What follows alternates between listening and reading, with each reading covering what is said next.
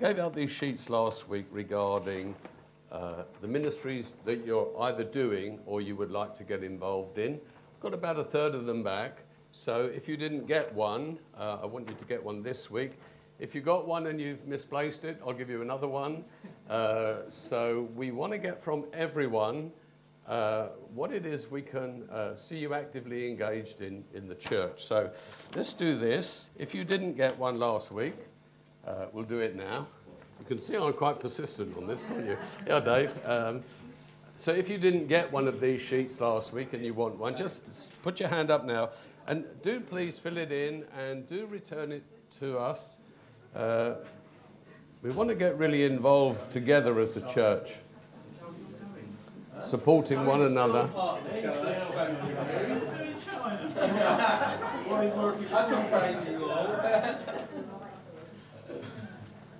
If you've misplaced it, just put your hand up. You can get another one. And uh, please uh, return them to me. If you fill them in today, just pop them on my desk or give them to me personally at the end. So we want to share the burden and the responsibility, the load, the work, everything that we do here together. The danger is that um, the work can fall on a few. Uh, you know, often in the family, there's a lot of work that falls on the shoulders of mum. She does a lot more than she's really supposed to do within the family context. And I think within the church, that can happen as well. So we sometimes need a little bit of encouragement, a bit of a roll call to say, come on, let's, let's get actively involved all together uh, for this to be a really successful church. Thank you, David, very much. So our speaker is coming, so we, we want to extend to him more time, so we won't finish by quarter past or half past. We'll probably be finishing at something like quarter to one or one o'clock. He's at Westway, and uh, he's speeding here as fast as he can. I think he left at eight o'clock this morning from Orpington, and uh, there's something going on in London that he's been thrown all over the place. I think is.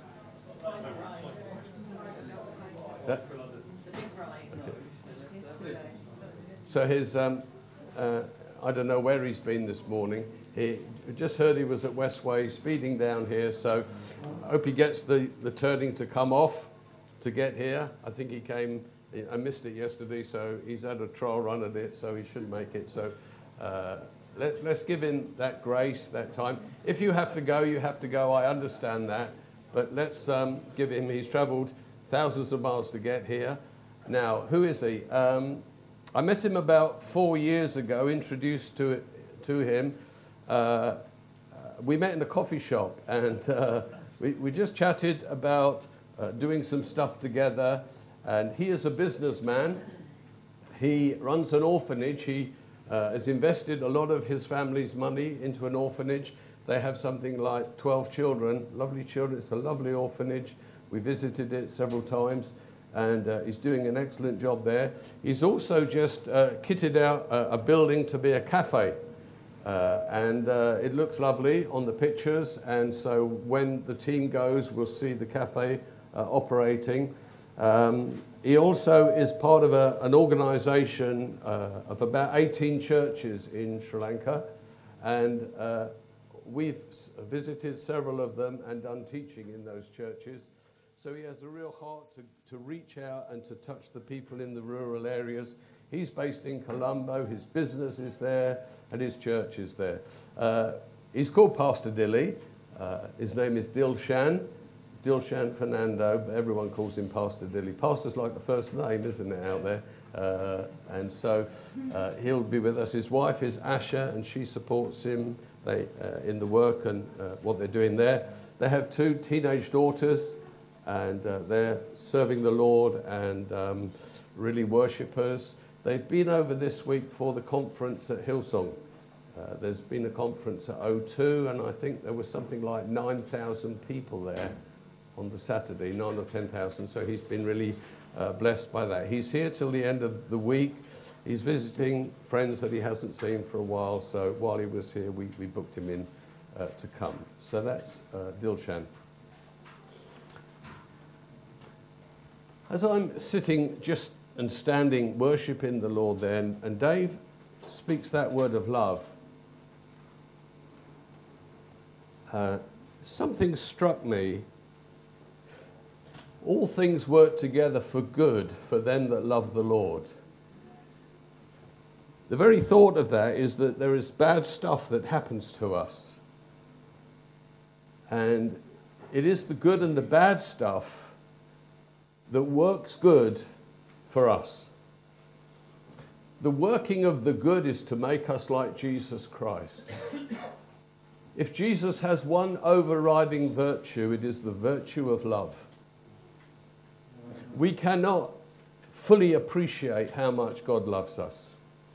Uh, that's what Dave was saying. Uh, that's what Eva said. We can't. We can't. We are so damaged in this world. We've had generations of hurt and pain coming through from generation to generation. We don't know how to receive love properly. We don't know how to give it. We do the best that we possibly can, but we are really damaged. A thought struck me, you know, one of the most exciting things about going to heaven, and I think about heaven more, maybe because I'm closer than I used to be, but that's fine. But you know, all Christians should think of heaven. They should think of what's coming. And one thing struck me more than anything else is when we are there, we will, for the first time, appreciate the love of God. It will be overwhelming to our souls. We will, for the first time, not only appreciate the love of God, but appreciate the love of our brothers and sisters. See, we're very suspicious down here, aren't we? We're very damaged that we can neither give or receive love in the way that God would have us do it. And he's not angry with that. He understands our brokenness. But I'm looking forward to the day when I'm there, in that place, in that next world, where we will fully appreciate love and be able to give love. How does God develop love in our hearts and lives now? How does He do it? You're thinking, well, he might expose us to loving people. That's true. We could look at them and we could say, well, that's an example. I can see what love is. I want to emulate them. I want to be with them. Do you know what I think God does? His primary way of teaching us to love. He gives us somebody to love. I'm not going to hold this together. Be patient with me. He gives us somebody to love, and so we invest what love we have. Then he takes them away. He severs the love.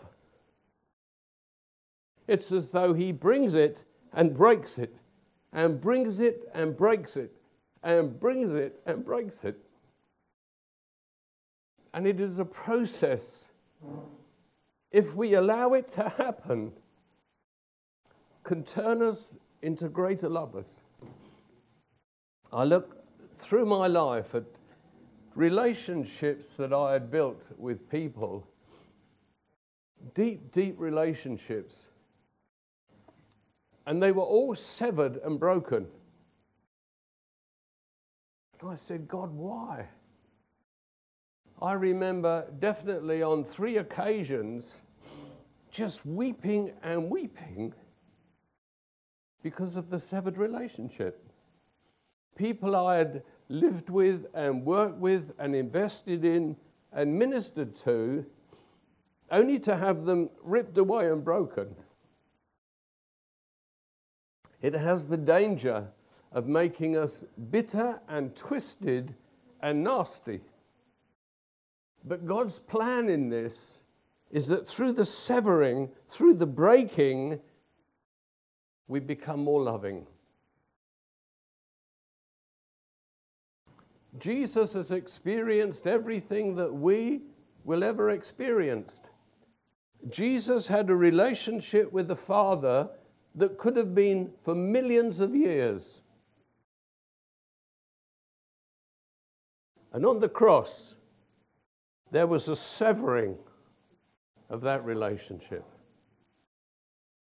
That was terrible, terrible. And so, because Christ was the example of the severing of the love he had with the Father, that is what we must experience. Um, for me, Lee going has been terrible. Vince going was terrible.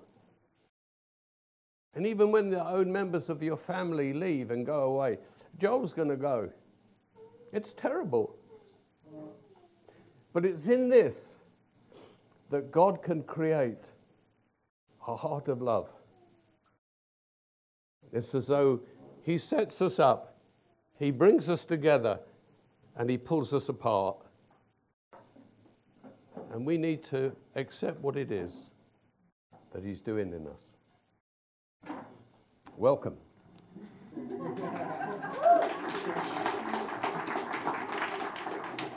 I was, I was just filling the gap. So you have survived. Would you like a drink or something? Some water? You're, you're wonderful. We know it's taken you about four hours to get here. I tell you, I have complained a lot about roads in Sri Lanka. uh, yeah, and you come to wonderful London with all our sophistication, and to get about an hour's journey it takes you four. I've introduced you already to the people to save a bit of time. Um, I've already told them that they're probably going to be here till one o'clock, so don't worry about it. If some have to go, they have to go. Uh, but we're very pleased to have you with us, and we welcome you here, and we give you the pulpit now. Thank you. You come.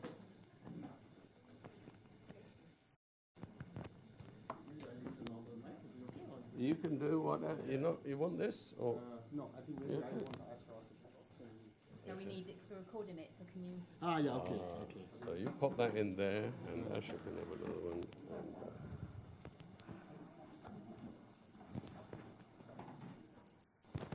uh, let's get the rub shake away. All yours. Okay. So good morning, and my apologies for what took place this morning. Uh, actually, my wife and I, we didn't realize how far we were, but of course, we, we kept enough time and thought that we would be here by leaving at 8.30. But unfortunately, all the bridges that connect to this part of London were closed. And we had to go all the way to Waterloo, I think, and then come round again this way. So, well, I, I suppose it must be special because that's why God still got me here, right? And it's a pleasure to be here and it's an honor to come and share the word with you. And also, I, I really thank God for Pastor Philip and his team who keeps coming and blessing us. So before I start, I'll just give you a, just a little bit about what we are, who we are. Well, my wife and I, uh, actually, we pastor a church in Sri Lanka, in the city, and we've been doing this for the past 10 years. And God called us into the ministry, I mean, to, of, of you know, actually uh, having, running a church about 10 years ago. But I am actually a, a business person. I, I, I, do a regular job. I have been working for the past 25, 30 years now. Uh, in, I started with my earthly father's business, where we sell fish and export to a lot of the countries here in Europe uh, and also the US. Uh, but 10 years ago, uh, we shifted from our main church, which was in Ratmalana, to Colombo, which is about 20 kilometers, 16 to 20 kilometers from, which is the main city. And while we were there, you know, God called us to uh, start a church there because we felt we were we had an affluent crowd around us, but still families were breaking up and things were not going that great. And we just had the we felt that you know there was something had to be done. So, uh, so we started a very small church, and it's been growing, and God has been doing. And three years ago, I had an opportunity to connect with Pastor Philip, and it is through one of my disciples and good friends who, who work with us, and um, where we, able, we were able, actually in beginning, I was a bit, uh, what I would say, you know, a little careful as because I didn't know him. And in fact, the first day he came to Sri Lanka and he wanted to, I mean, when Roshanta told me, or Joseph, the way he calls him, told me about him, I said, I would like to first meet him. so uh, it was just the night before. They just he had landed and we went for a coffee and from the day, from that day onwards, we clicked. Right? And since then, I have felt, uh, you know, the heart of God in him and the way he's, of course, sometimes he's a bit very straightforward and little difficult to understand or, you know, need, needs explanation. But he's a man of God, and you know we are really honored to be a part of you know whatever that he's doing. And in fact, my friend Roshanta always told me that when he came to Sri Lanka, he didn't come to preach; he came to serve. So that that was a great thing. And ever since then, um, he's been coming. I think three times since then. Is that right? That we met, or three or four times. Yeah? Yes, and we've been trying to connect. And God has, I mean, we've been looking at your church as well and thinking about it, especially the coffee house. And where we, we had this dream also. Uh, from the very first time uh, Pastor Philip shared it to us, that we wanted to do something like that too. And right now, it's just happening. Okay, so I'm really glad about that. Uh, maybe I can ask Asha, you want to share something, or shall I finish the word and then you share? Yeah, you want to share?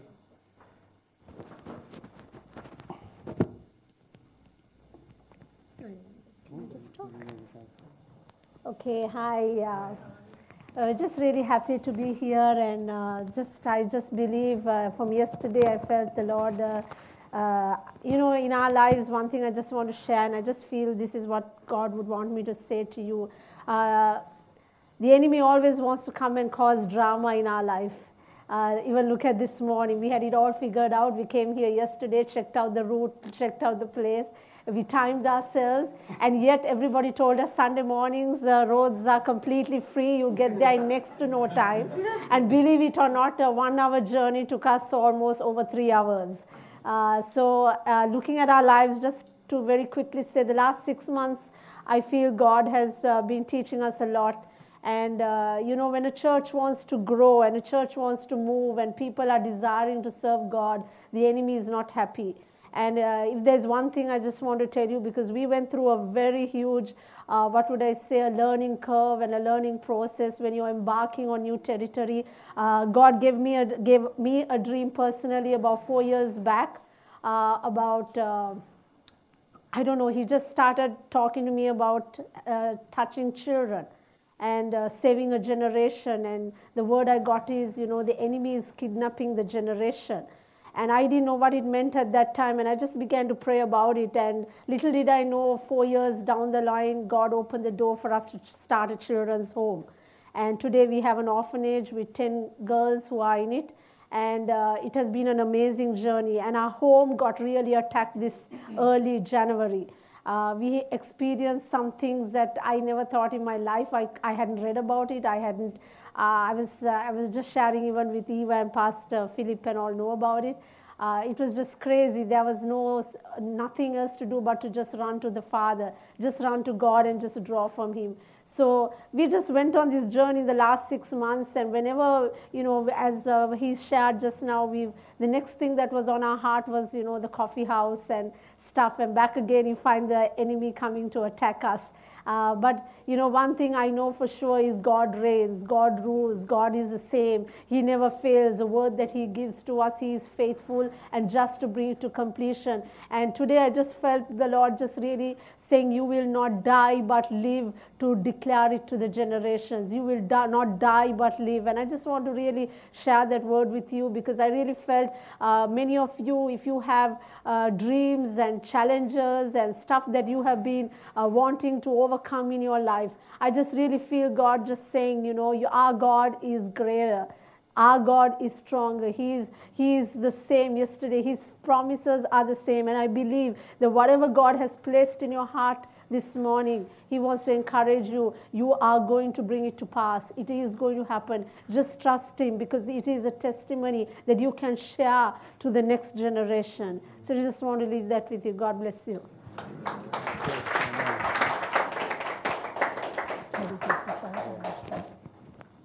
Okay. Give me a sec. So we also I have two daughters who are 16 and 14, and uh, you know we uh, together we love to worship the Lord, and in fact. Uh, uh, I was doing a series on worship the last four five weeks, and one of my passages of scripture which I was using was in terms with uh, Romans 12:1, where it says, you know, that what is your act of worship, which God says, or the, uh, Paul says that you offer your bodies as living sacrifices, holy and pleasing unto God, and this is your spiritual act of worship. Uh, and you know, when you talk about life, and many of us, you know, many of us don't have the opportunity probably to, to have the pulpit to, you know, display our worship, or you know, even to come on just on a Sunday and worship. Uh, and uh, the, many Christians believe that you know, worship is only centered around the time when you come together as a group and you, you know, have praise and worship, or you lift up your hands and you worship. Of course, people also believe it has to be a part of your life, but does it actually involve your life? And one of the things that are very important in everyone's life is your work life. What do you do? And it's interesting because in the, in the Word of God, especially when you look at Jesus and in the, in the New Testament, out of the 52 parables that Jesus taught, 43 of them have uh, been in a workplace context. And if you look at the 132 public appearances of Jesus in the New Testament, 122 times were in, uh, again in a workplace environment.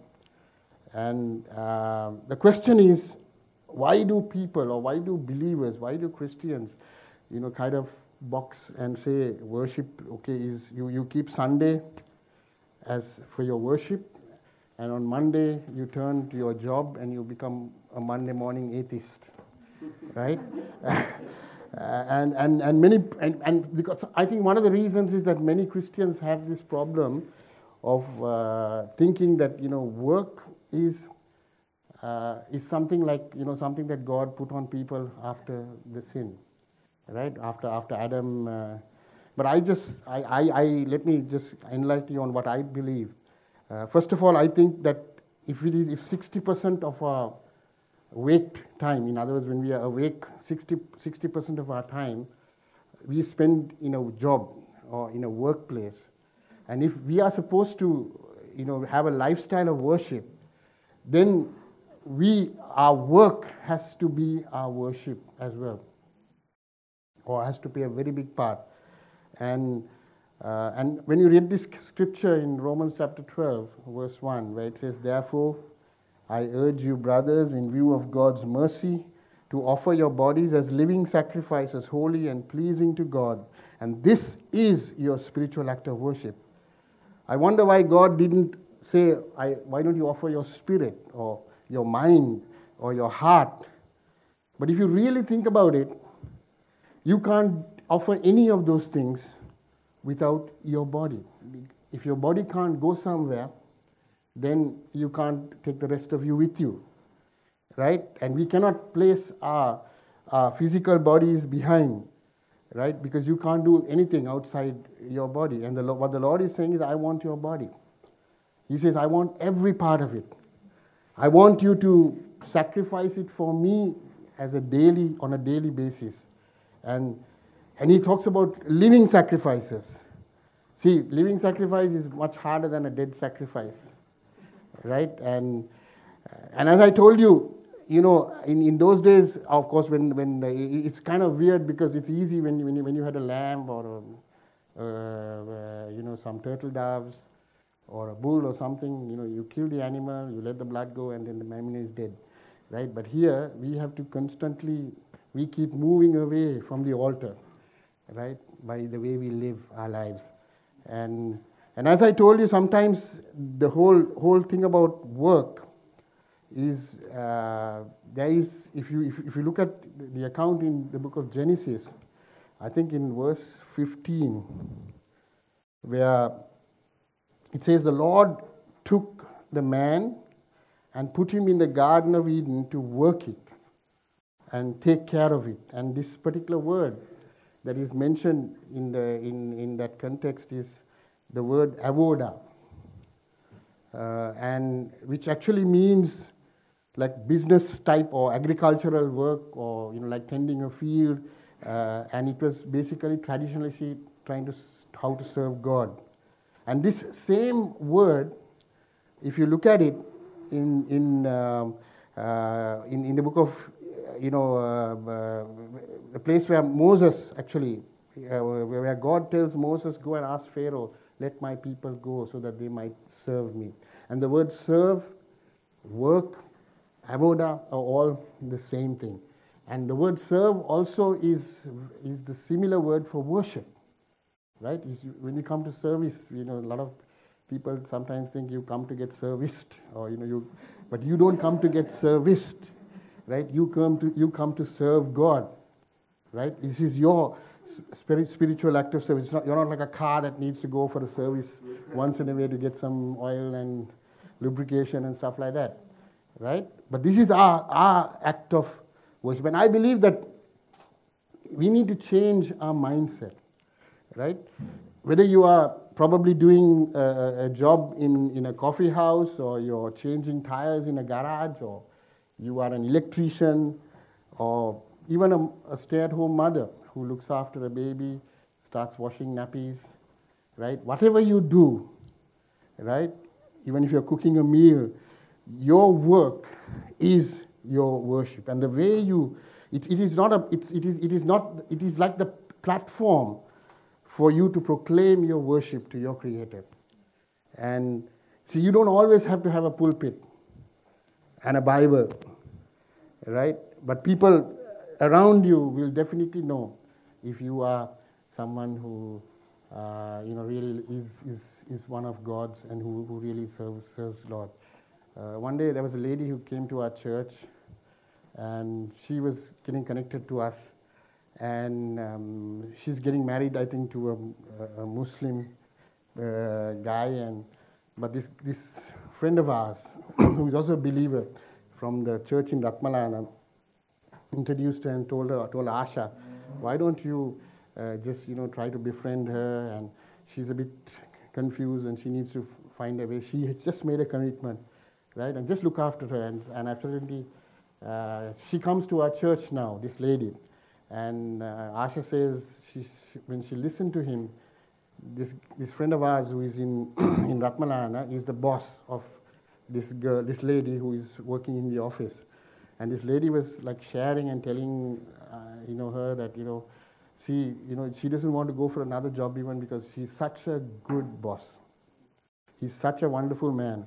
And that he's able to, you know, like whenever they are down or anything like that, he, you know, he calls her forward and finds out. And so, you, I mean, so this is a non-believer, someone who had just received the Lord, but who sees it, you know, in people doing their regular job.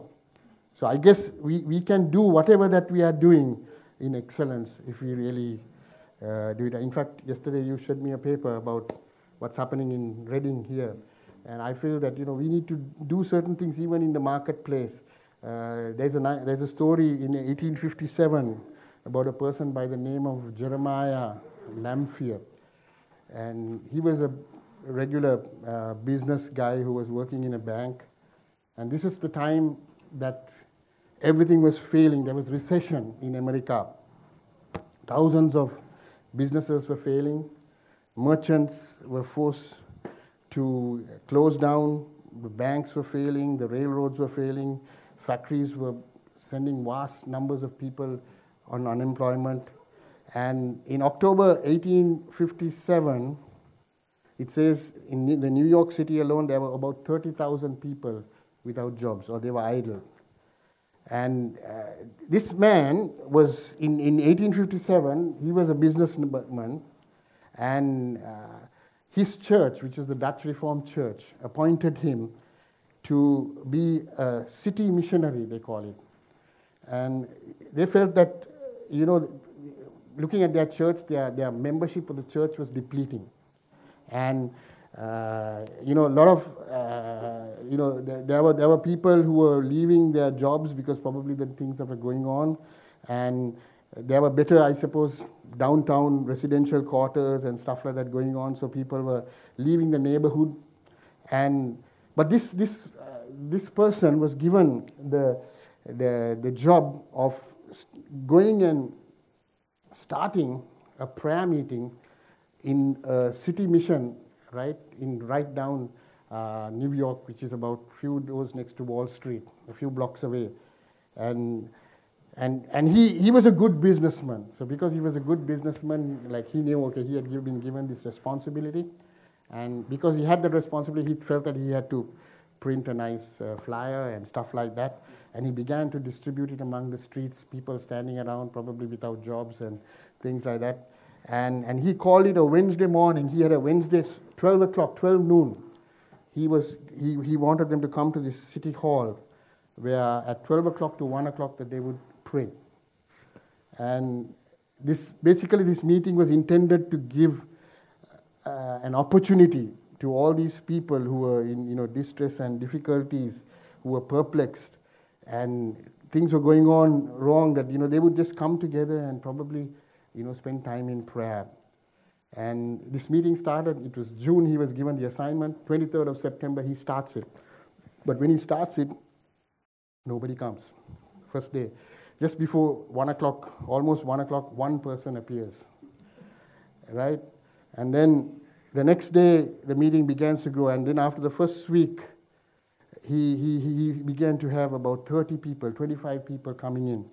And then it says after uh, six months, this meeting turned out to be 10,000. And, and within two years, there was a million converts that came through this meeting. And this happened in the marketplace. This was one businessman, one guy who, who felt the need when they were going through certain distress and devil that God can is the solution.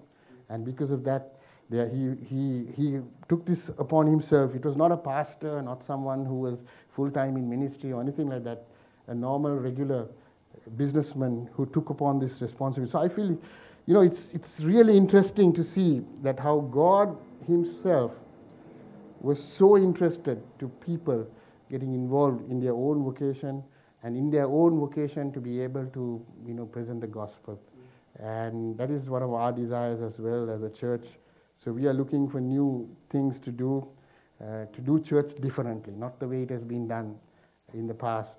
And it's interesting that, you know, Jesus also, when he died, he did not carry the cross, you know, through the church setting or through some denomination. He, he, he went down the Via Dolorosa.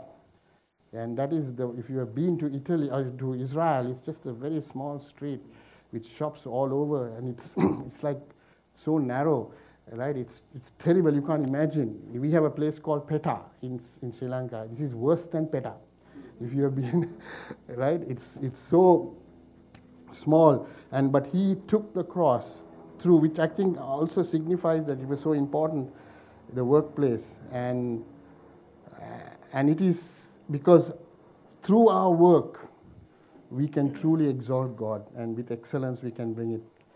And I always think there is this illustration of an electric switch, a little light switch and when you look about a switch, you always think about the flow of current or power through the switch.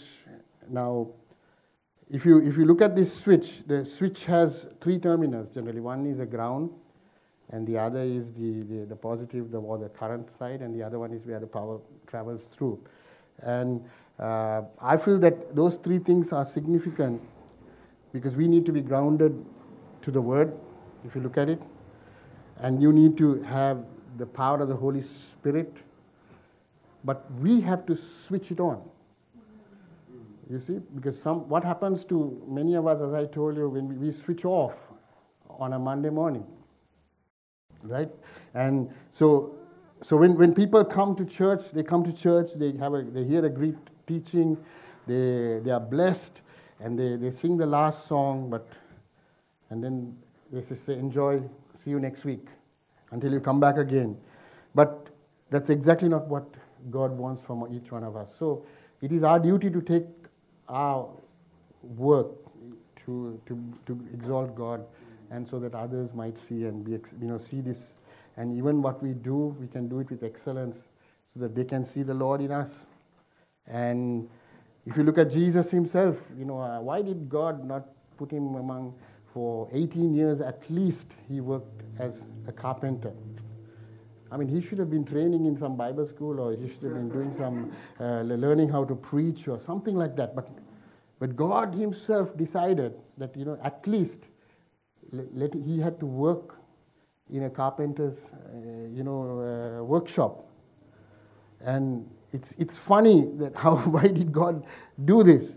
But I guess God knows best. And I think he, he thought of it, he was, he, it says he was pleased and, uh, and there's a question that is also asked is, was God pleased with Jesus when he was at the carpenter's shop, when he was planing the wood and making the chairs and the table, or was he pleased when he was carrying the cross? I think he was pleased in both cases, in both, in both settings. He was just as pleased because he was in the center of the will of God and he was doing what God wanted and he was in the purpose of God.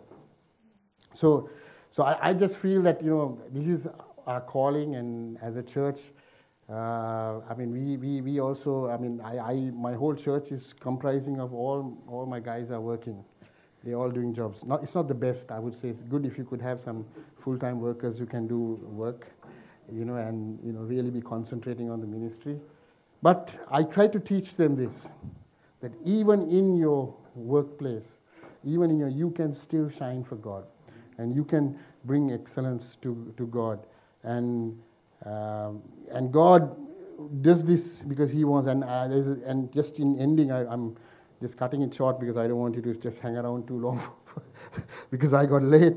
But just to give you a closing thought, the amazing thing about, you know, when Moses, when, when he met the Lord, uh, you know, at the burning bush, uh, Moses comes to this place where he's asking God to show him something about, you know, he's, he's, he's actually uh, stuttering and he's, he's, he, when God tells him, you know, go and do this, go, go tell Pharaoh to let my people go. And then Moses is asking for a sign. He's saying, show me something, you know. And then God asks this question from him, what is in your hand? And the question he was asking is one of the most important questions that we need to answer for ourselves.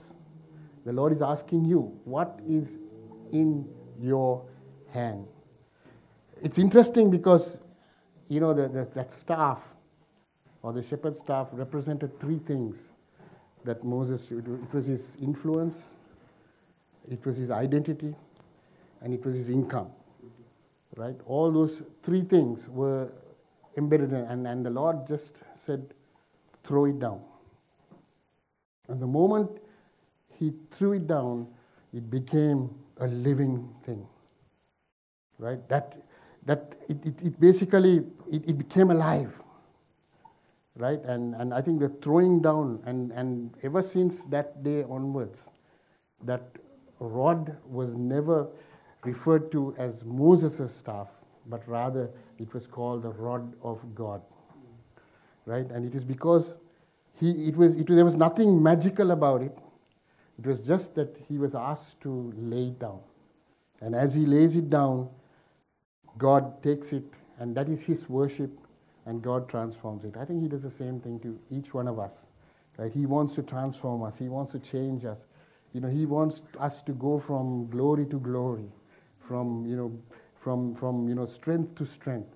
And I, I believe also, I mean, yesterday I was with Pastor Philip here and we were discussing, he was telling me about the plans, you know, and, I was telling him, yes, I think it's great, right? Just we need to have a big vision, right? Uh, I, I believe for myself.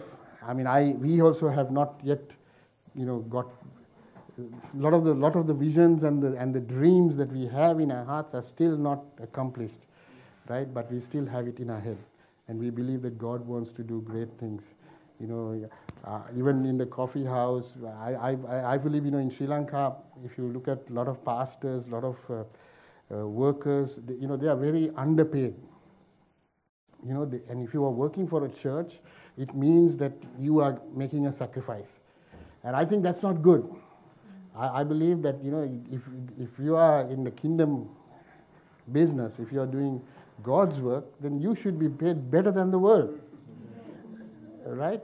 So we want to create that. So in fact, we want to pay our staff higher than what the world would pay for something like that right? So we want to show them that you know the, the, the church can do these things. The church can basically you know be greater than you know what the world does. And and i believe that you know we should change the mindset. Sri lanka is, has, has had this for many years. They always want to get get get you know but i think that's not what it should be it's time to give. It's time we, need to bless you know the place like, like the missionaries that came from here and you know preached the gospel many many years ago right? But we are still it's this this mindset the mindset needs to change. And i believe that if we lay it down before the lord if we are willing to make our work our worship to god then he can do great things with it. Amen, amen. Okay so over to you pastor We're going to pray for you now. yeah please. We're always pleased to go uh, a mission as